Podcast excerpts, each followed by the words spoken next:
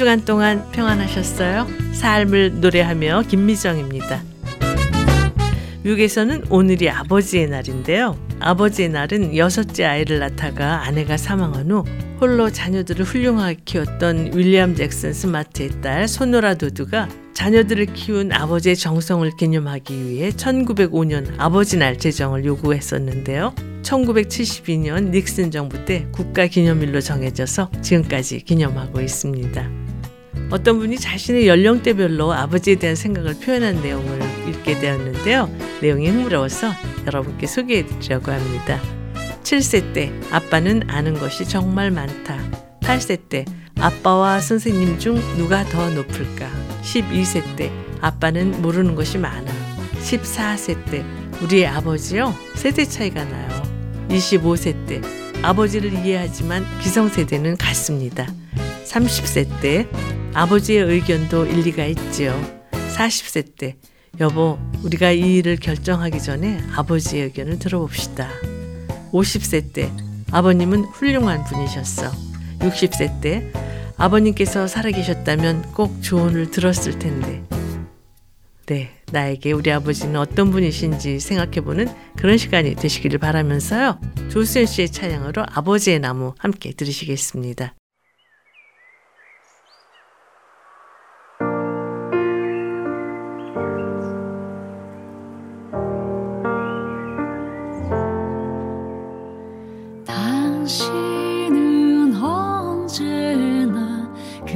着。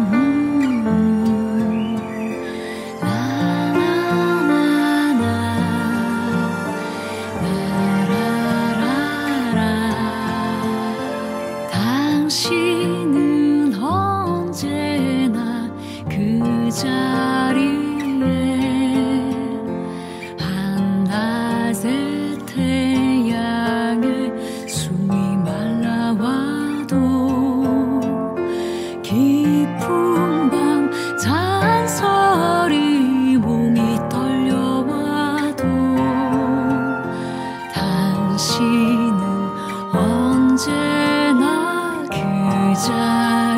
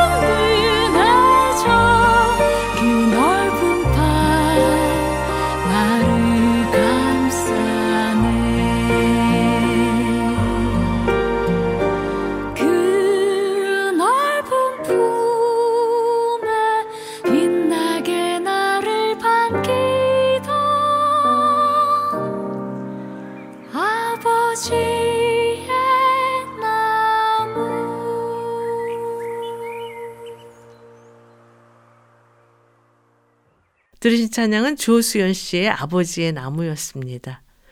독일의 신학자며 종교개혁가인 마틴 루터는 우리가 하나님께 대하여 생각할 수 있는 최상의 이름은 아버지이다 라고 말했는데요.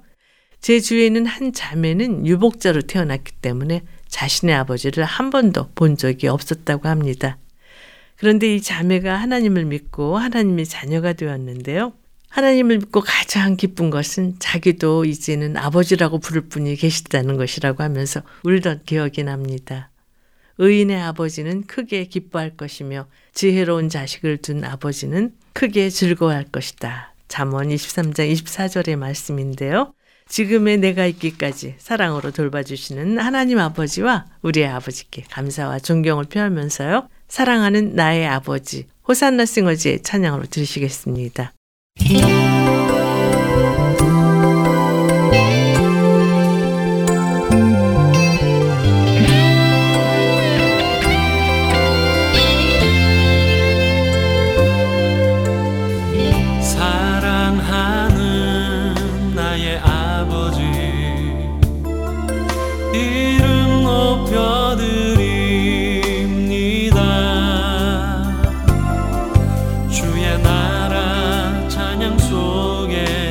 she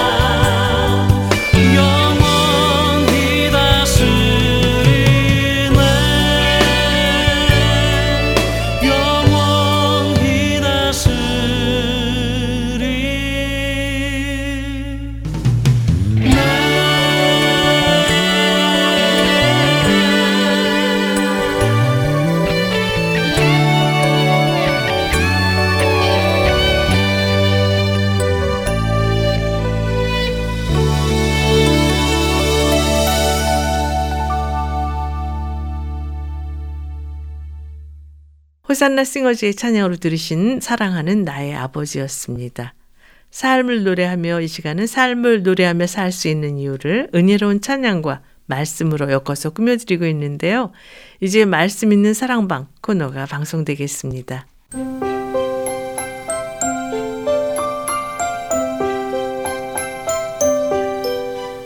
말씀 있는 사랑방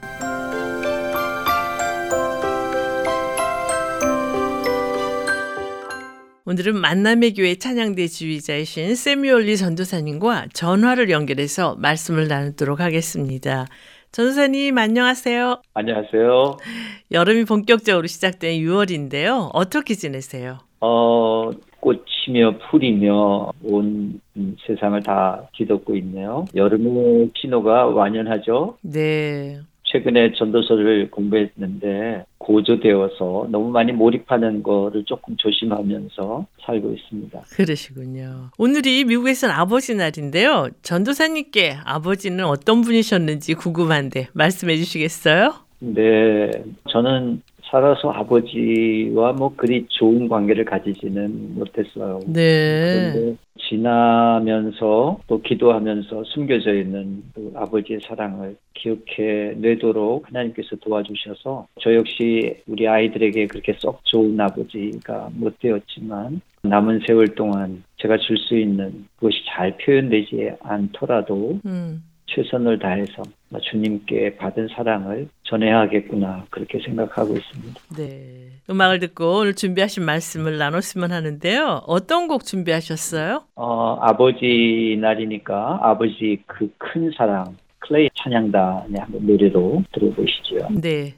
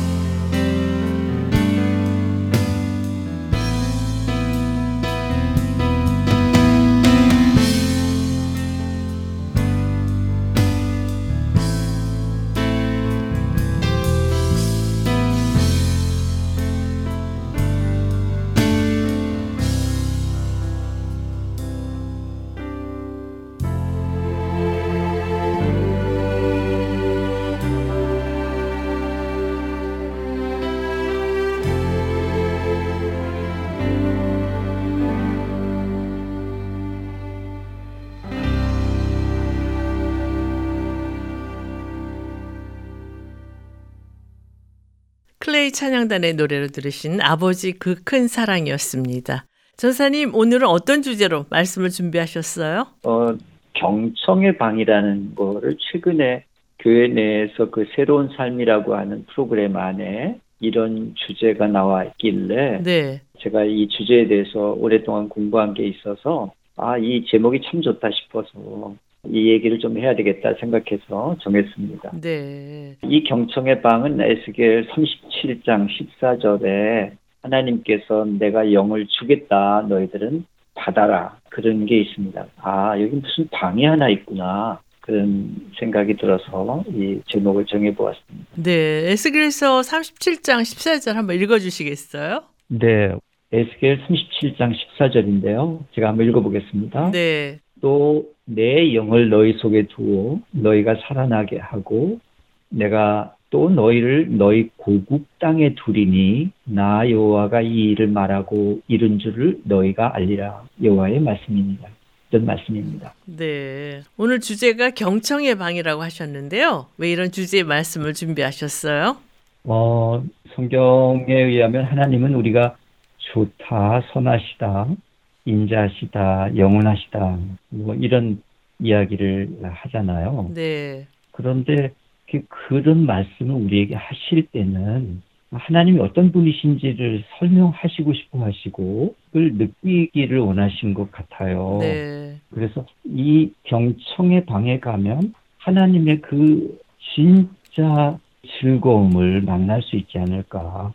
그렇게 한번 생각해 보면 좋겠어요. 네. 그러니까 근본적으로 우리 안에 하나님의 생명인 자를 우리가 지니고 있잖아요. 네. 그래서 오늘날 우리가 사는 그 현재의 삶이 즐겁고 행복하고 또 살아있다는 그 자체의 기쁨이 아마 우리가 충분히 느껴지기를 하나님이 원하실 것 같아요. 네. 근데 그 원인자가 창세기에 보면 하나님이 숨을 직접 그 생기를 넣으시잖아요. 네. 그래서 생명인자가 우리의 경청의 방에 가면 느낄 수 있을 거다.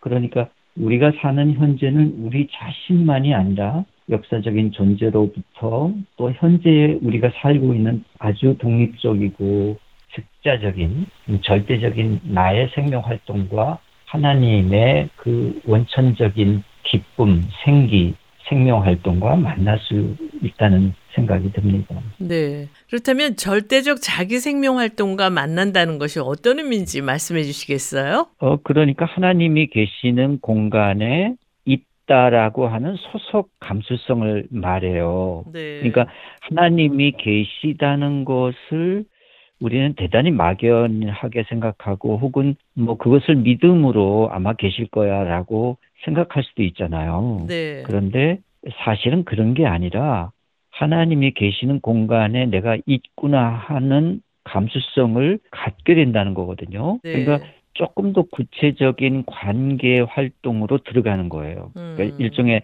사적 공간이라고 볼 수 있죠. 네. 하나님과. 네. 그러니까 하나님이 계시는 공간에 있다는 소속 감수성을 말해요. 네. 그러니까 모든 관계적 활동 중에서 가장 지구하고 뭐 친밀한 공간이다 그렇게 말할 수 있겠죠. 네. 이 사적 공간을 너무 지나치게 자기화하면 문제가 되기도 해요. 예, 어떤 문제가 되나요? 어, 이를테면 자기의 체험적인 것 말고는 그 말씀을 듣고 가만히 이해하고 이런 것은 하나님의 감수성 활동이 아니다 이렇게 볼 수도 있는 거죠. 그러니까 네. 그게 지나치면 음. 그것이 자기 체험적인 말이 되지만 이게 또 너무 멀리 있게 되면 하나님은 그냥 계시고 나는 나대로 있으나 말씀과 어떤 예배를 통해서만 그러니까 잠시 필요로 할 때, 그 예배할 때, 혹은 묵상할 때, 기도할 때만 관계 있고 나머지는 관계가 없는 것 같은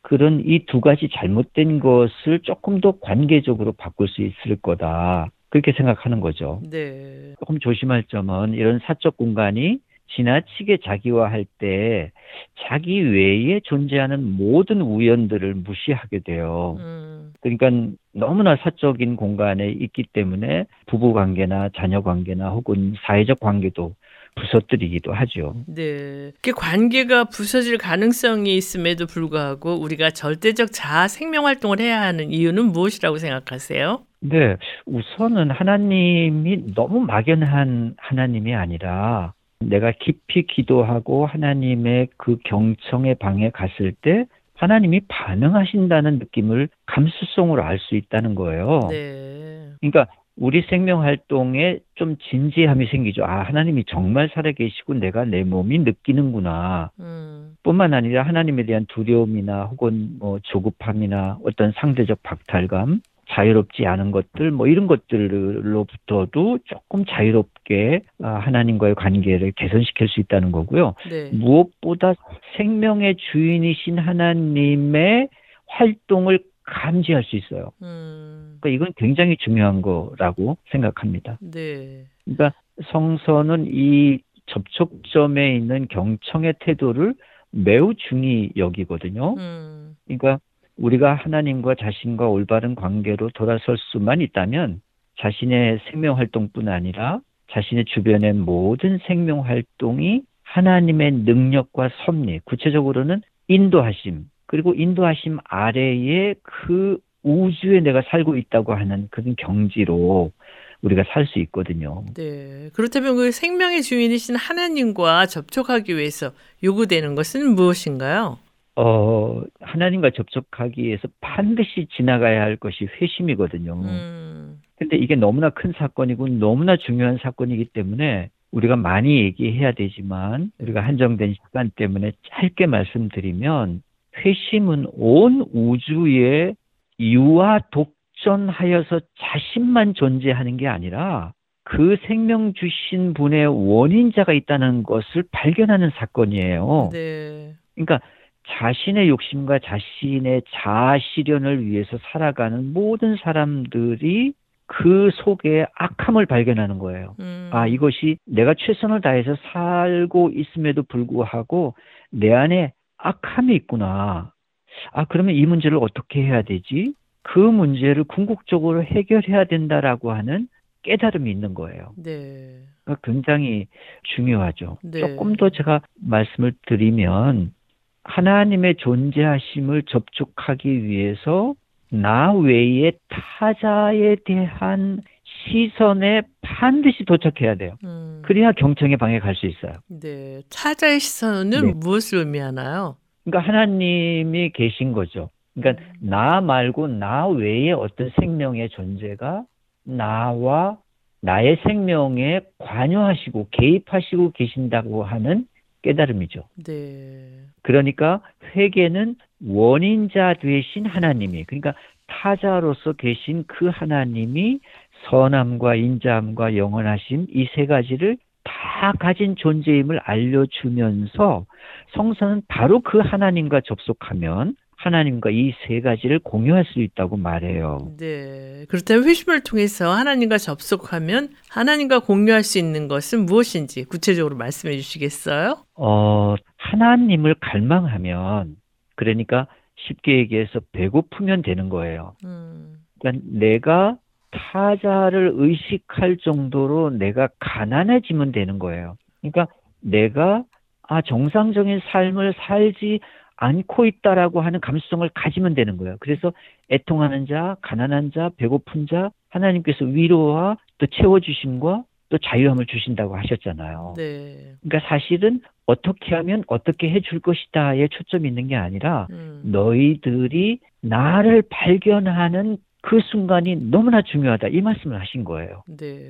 그래서 에스겔의 그 아까 제가 본문에 내 영을 너희 속에 둔다고 하잖아요. 네. 그리고 이제 두 번째 그 센텐스는 이래요. 또 내가 너희를 너희 고국 땅에 두겠다 이 말씀을 약속하시거든요. 음. 근데 이제 이런 말씀은 성경에 곳곳에 나와요. 뭐 에스겔, 이사야, 에레미야, 요엘, 스가리아 선지자들에게 하나님의 때에 나의 영을 너희들에게 주겠다. 이 약속은 계속해서 반복되거든요. 음. 그러니까 하나님은 당신의 영을 우리에게 주시지 않으면 인간은 끝내 하나님을 알 수 없다는 걸 아시고 계시는 거예요. 네. 이 말이 너무너무 중요해요. 그러니까 우리가 회개하면 주의 영이 임하실 것으로 이야기하지만 사실은 근본적으로 우리는 회개가 불가능한 사탄의 자식일 뿐이에요. 음. 그러니까 이걸 하나님이 알고 계셔요. 그러니까 우리는 회개가 필요 없다는 게 아니라 우리는 우리 자신의 정체성에 심각한 문제가 있다는 것을 깨달아야 된다는 거죠. 네. 그러니까 나의 능력으로는 아무것도 할 수 없다는 것을 내가 선포할 때에만 하나님이 그때서야 일하실 수 있다는 거죠. 네. 음악을 듣고 말씀을 계속 나눴으면 하는데요. 어떤 곡 추천해 주시겠어요? 네. 음악은 정말 정말 좋지만 또 그것이 하나님께 드려지는 음악은 놀랍거든요. 네. 특별히 성령에 대해서 어, 노래하는 것은 정말 놀라워요. 음. 캐슬린하고 마이클 포스터가 노래하고 편곡한 Gregorian chant거든요. 원래는 이제 원전이 Gregorian chant예요. 네. 근데 이제 이 두 분이 성령을 주소서라고 하는 가사를 사용해서 노래했어요. 한번 들어보시죠. 네.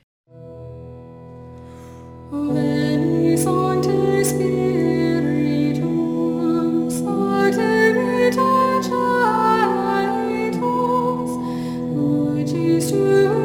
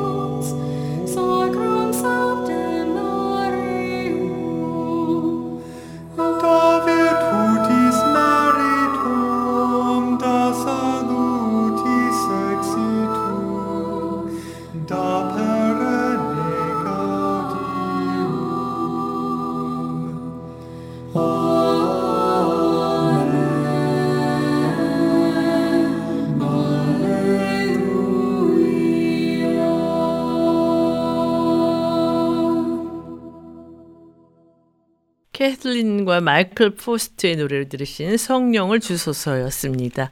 여러분께서는 삶을 노래하며 말씀 있는 사랑방 코너와 함께하고 계십니다. 오늘은 만남의 교회 찬양대 지휘자이신 새뮤얼 리 전도사님과 경청의 방이라는 주제로 말씀을 나누고 있는데요.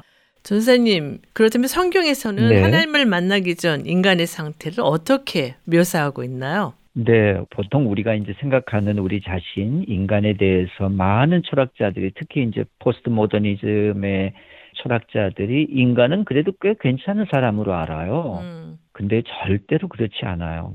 그러니까 우리가 이것을 별로 좋아하지 않아서 자주 읽지 않는데 요한복음 8장 44절에 이런 말이 있어요. 너희는 너희 아비 마귀에게서 났으니 너희 아비의 욕심대로 너희도 행하고자 한다. 그는 처음부터 살인한 자요 진리가 그 속에 없으므로 진리에 서지 못하고 거짓을 말할 때마다 제 것으로 말한다. 그래서 그가 거짓말쟁이요 거짓의 아버지가 되었다. 이것이 하나님이 우리를 보시는 인간관이에요. 네. 그래서 우리는 사탄의 자식된 태생 유전자로 살고 있다고 우리가 알고 있어야 돼요. 네. 그래서 하나님께서는 창세기 8장에 이런 말씀을 하시거든요.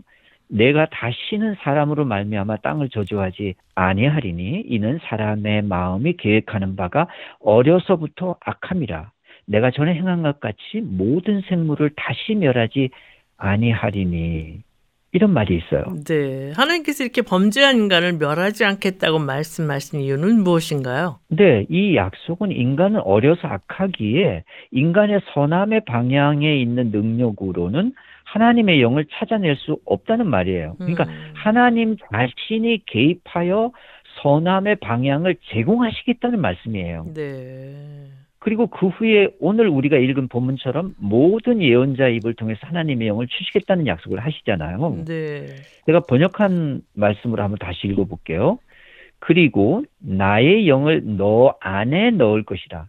그러면 너가 살 것이라. 또한 내가 너를 너의 땅에 두리니 그때 너는 나 여호와가 그것을 말하고 시행한 것을 알리라. 여호와의 계시다. 이런 말씀이에요. 네. 음.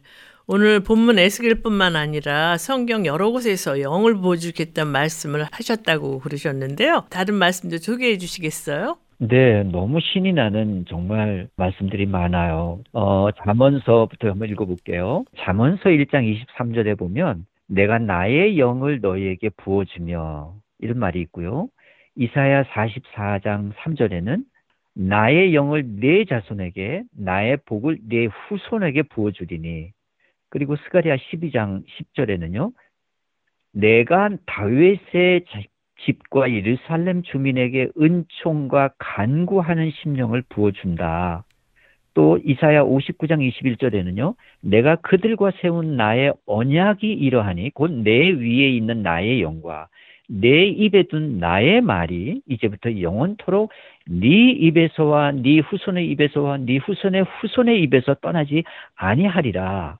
그리고 제가 이제 정말 정말 아름다운 말씀을 드리고 싶은데 요엘서 2장 28절 우리가 너무나 많이 기뻐하고 좋아하고 읽는 구절이죠.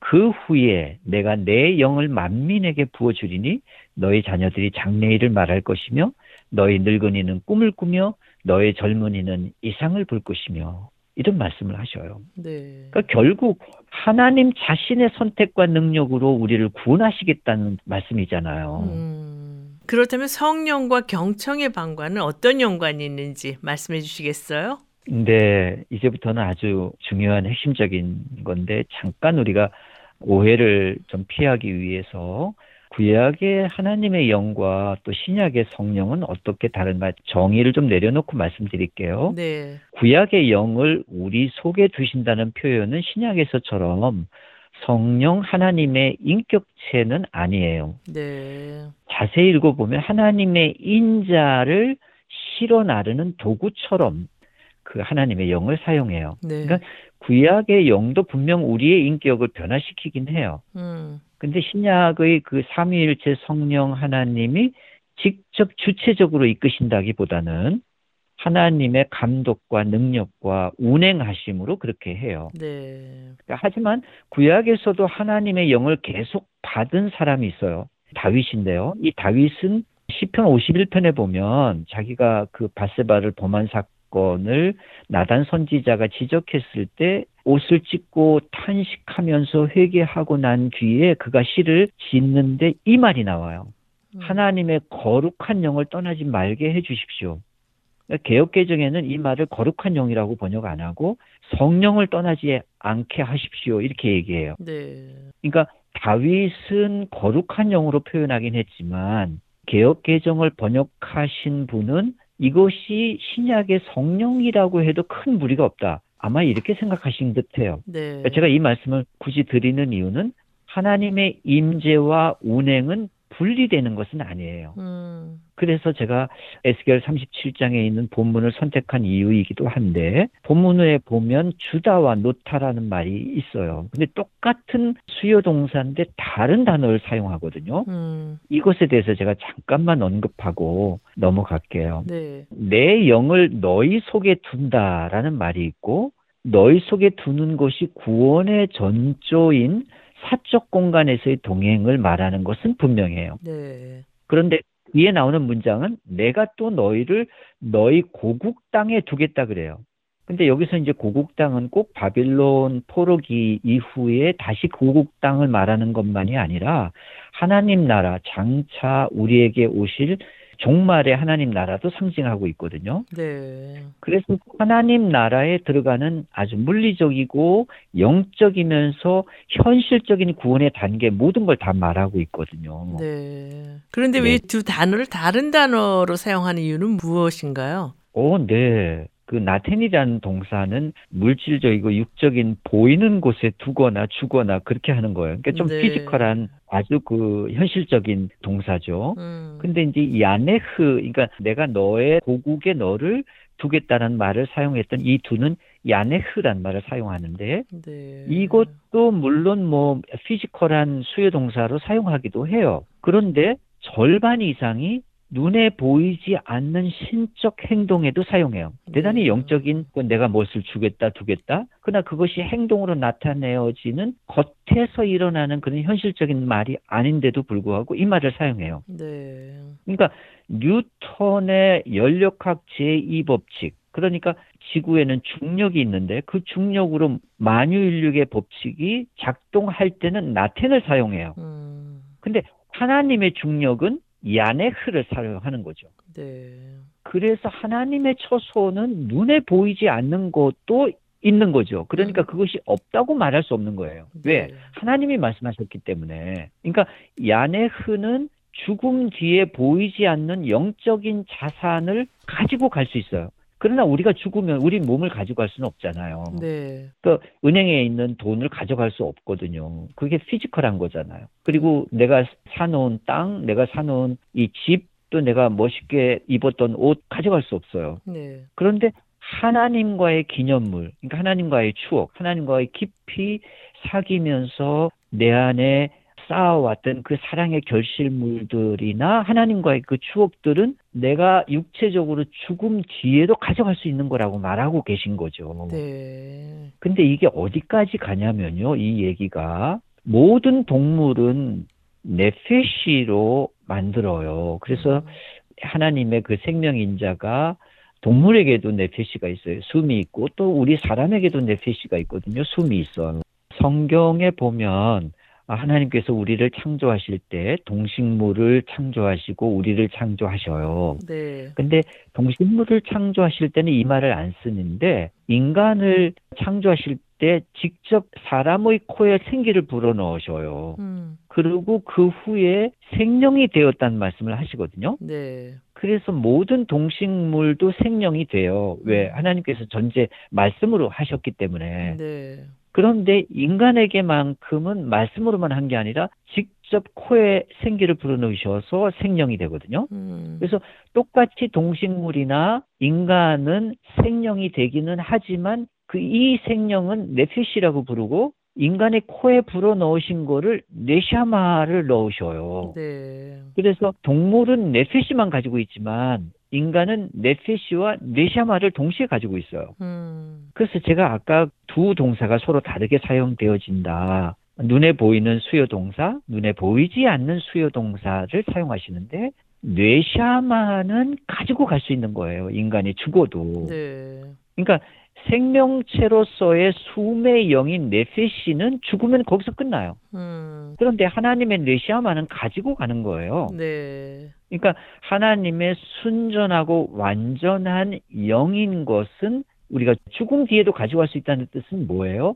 내가 살아있을 때도 하나님이 그 네시아마를 통해서 작동하신다는 거잖아요. 네. 음악을 듣고 말씀을 계속 이어갔으면 하는데요. 어떤 곡 함께 들을까요? 네, 찬송가 중에 제가 좋아하는 다섯 곡 안에 드는 곡인데요. 너 하나님께 이끌리어라고 하는 바하의 그 선율에 곡을 붙인 거예요. 네. LA 남성 성교 합창단의 노래로 한번 들어보시죠. 네.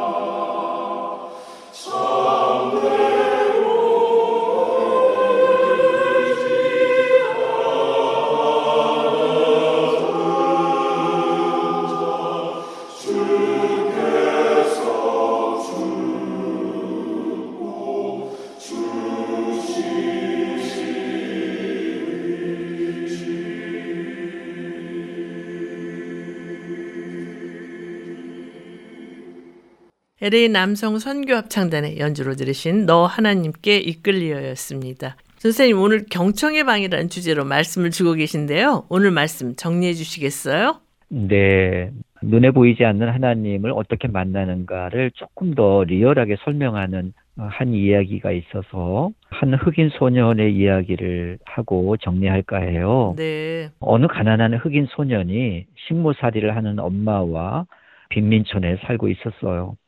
그런데 이 엄마는 식모살이를 하는 거죠. 그러니까 고급 주택에 출퇴근하면서 그들이 사는 백인 가정의 자녀들과 아버지, 어머니의 관계를 잘 봐요. 네. 그리고 이제 자기 아들에게 적용을 하는데 이 흑인 소년은 같은 빈민촌 아이들과 비슷한 생활 수준, 그러니까 같은 문화에 살고 있죠. 음. 그런데 이 소년의 엄마가 갑자기 자기 아들에게 아주 값비싼 옷을 사주는 거예요. 음. 그리고 1년에 한 번, 뭐 자주 사줄 수가 없으니까. 네. 그리고 언제나 그 정장을 입게 해요. 그랬더니 그 빈민촌에 있는 이웃들이 막 그 소년도 놀리고 그 엄마도 놀리죠. 빈정거리고. 처음에는 웃음거리가 돼요. 그런데 엄마는 깨끗하게 옷을 입고 다니고 있는 아들이 변하는 것을 보고 놀라요. 음. 그러니까 어릴 때 정장을 입고 있지 않았던 이 아들의 모습은 욕이나 해대고 침을 함부로 뱉고 담배를 피우고 랩을 흥얼거리고 뭐 이랬는데 정장을 입고 난 뒤에는 가방도 메고 다니고 학교에 지각을 안 하고 정시에 집에 와서 숙제를 하고 뭐 이런 아이로 변하는 거예요. 네. 그러니까 이 아이도 모르게 빈민촌의 아이들과 자기는 좀 다르다는 존재감을 얘가 알아가는 거예요. 음. 그래서 결국 이 흑인 소년이 나중에 의대에 진학해서 세계 최초로 샴 쌍둥이를 분리하는 외과 수술 의사가 되거든요. 네. 근데 이 외과 의사가 바로 전에 트럼프 대통령 시절에 주택도시개발부 장관을 했던 벤 카슨이에요. 그 네. 주인공이 바로 이 사람인데 제가 이 얘기를 하는 이유는 동물과 사람이 다르다라고 하는 것이 외관이 다르면 얼마나 좋겠어요. 그렇죠? 음. 근데 동물과 사람이 외관은 크게 다르지 않아요. 다른 게 뭐가 다르냐면 내면이 달라요. 네. 이 내면이 다르다는 것을 세련된 옷으로 입은 벤 카슨에게 그리스도인들이 적용할 필요가 있다는 거예요. 음. 그러니까 이 세련된 옷은 마법의 도구였다는 거죠. 그가 변하게 된 결정적인 원인은 그들과 구분했다는 거예요. 네. 그러니까 동물이 배고프면 다른 생물을 죽이고 제멋대로 살잖아요. 네. 근데 그것이 아니라 다른 인자를 하나님으로부터 받았다는 사실을 깨닫는 것은 이 뇌샤마적 존재로서 자신을 깨닫게 하는 거인 거예요. 네. 구체적으로 좀 설명을 하면 큐티를 할 때 우리가 15분 정도 읽고 혹은 잠깐 묵상하고 기도하고 왕창 은혜를 받으려고 해요. 네. 이게 우리의 습관이에요. 그런데 15분 동안에 그것은 내샤마적인 하나님의 긍청의 방까지 들어가기에는 조금 무리가 있어요. 음. 그리고 한 6개월 동안 해봤는데 그냥 싱숭생숭한 거예요. 그래놓고 가장 친한 친구에게 이렇게 말해요. 내가 뭐 큐티 몇 달 해봤는데 무슨 일이 일어나는지 모르겠어. 진실을 말하자면 내게 아무 일도 일어나지 않았어. 말씀을 읽어도 뭐 기도를 해도 뭐 그냥 그저 그래. 잘 모르겠어. 이렇게 말하게 될 수밖에 없다는 거죠. 네. 사실 많은 분들이 공감하는 내용이 아닐까 싶은데요. 전주사님은 어떠세요? 전 30분이 걸려요. 아무 말도 안 해요. 왜냐하면 제가 들어야 되기 때문에 하나님께서 제게 말씀하신 걸 듣기 위해서 제 말을 절대로 먼저 하지 않아요. 그냥 네. 기다려요. 근데 30분이 걸려요. 너무너무 지루하고 고통스러운 시간이에요. 그렇지만 30분이 지나면 말씀을 하시기 시작해요. 음. 그리고 제 기도를 해요. 그러니까 최소한 45분은 기다리셔야 된다고 생각해요. 네. 선사님 이렇게 경청의 방에서 40분이 네. 넘게 기도하신다고 그랬는데 그렇다면 하나님이 가까이 계신 것을 어떻게 확인하실 수 있으세요? 어, 사실 뭐 이제는 제 체험적인 얘기가 별 도움이 안 되고요. 음. 우리의 행동에는 세 가지가 있어요. 그러니까 이건 제 얘기가 아니에요. 행동 심리학자들이 말하는 거예요. 네. 제가 영어를 써서 죄송합니다만은 빙이 있고 두잉이 있고 또 액팅이 있어요. 예. 빙은 어 내가 살아 있어. 어 그치. 내가 아버지도 있고 내 아내가 있고 또 내 자녀가 있으니까 어 나 살아 있지. 내가 삶을 살아요. 어떤 일을 해요. 그쵸? 공부도 하고 뭐 일도 하고 그게 이제 두잉이에요. 그런데 제가 한 가지 빠지지 않고 매일 하는 건 기도하고 묵상하고 성경을 읽는 거예요. 그런데 누구든지 그걸 하지는 않아요. 네. 내 삶의 목적이 있어요. 그것을 액팅이라고 해요. 음. 그러니까 우리가 하나님께서 내 몸으로 알만한 신호를 제게 주시기 때문에 내가 날마다 기도하고 묵상하고 말씀 보는 거거든요. 네. 그거는 제가 의무적으로 하는 게 아니에요. 물론 음. 내가 뭐 노력도 하죠. 일부러 뭐 안 하려고 하지는 않아요. 그렇지만 이거 안 해도 아무런 일이 벌어지지 않아요. 네. 그런데 내가 이것을 즐겨 해요. 왜냐하면 하나님이 항상 찾아오시기 때문에 그렇거든요. 네.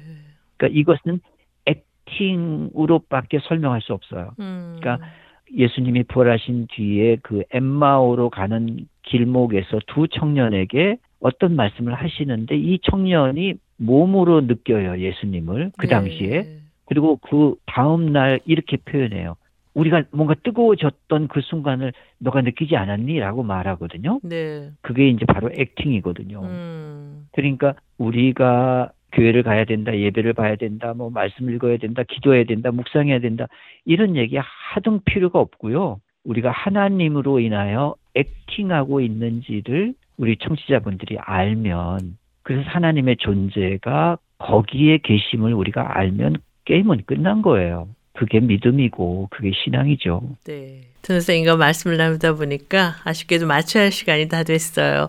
찬양 들으면서 이 코너를 마쳤으면 하는데요. 어떤 곡 함께 들을까요? 네, 네 이번에는 박정호가 옛날에 극동방송에 그때 뭐 컴피티션에서 대상 받았죠 이 곡으로. 네, 복음성가 경연대회에서요. 어. 네. 네네. 제목이 내가 영으로라고 하는 곡이에요. 음. 너무 너무 풋풋하고 기쁘고 감사한 노래죠. 한번 들어보시죠. 네, 찬양 들으면서 말씀 있는 사랑방 코너를 마치겠습니다. 전세님 귀한 말씀 감사합니다. 감사합니다.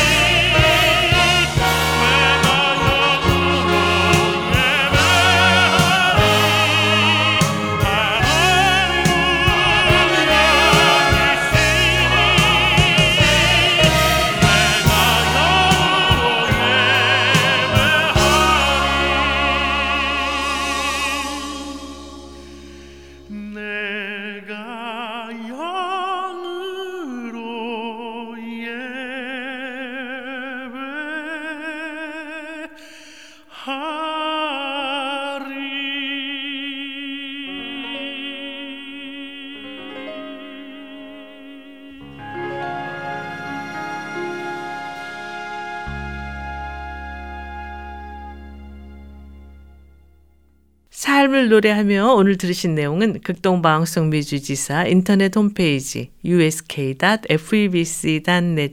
usk.febc.net에서 다시 들으실 수가 있습니다. 오늘 방송을 들으시고 궁금하신 점이나 극동방송 사역에 대해 관심이 있으신 분은 연락 주십시오. 전화 562-448-1782, 562-448-1782로 연락 주시면 자세히 안내해 드리겠습니다. 삶을 노래하며 이 시간은 방송 가족 여러분과 함께 꾸며가기를 원하는데요. 극동방송 인터넷 홈페이지 febc.net febc.net에 접속하셔서 창에 삶을 노래하며를 클릭하세요. 그리고 청취자 참여 게시판을 클릭하셔서 원하시는 곳에 글을 남기시면 됩니다. 방송에 참여하신 분께는 김장원 목사님 큐티집이나 찬양 CD를 보내드리겠습니다. 오늘 방송을 들으시고 궁금하신 점이나 극동방송 사역에 대해 관심이 있으신 분은 연락 주십시오. 전화 562-448-1782, 562-448-1782로 연락 주시면 자세히 안내해 드리겠습니다. 하나님께서 우리에게 주신 귀한 시간을 하나님의 깊이 묵상으로 하나님의 임재를 경험하며 찬양과 기쁨 가운데 거하는 우리 모두의 삶이 되기를 바라면서요. 삶을 노래하며 오늘 순서를 모두 마치겠습니다. 지금까지 저는 김미정이었습니다. 안녕히 계십시오.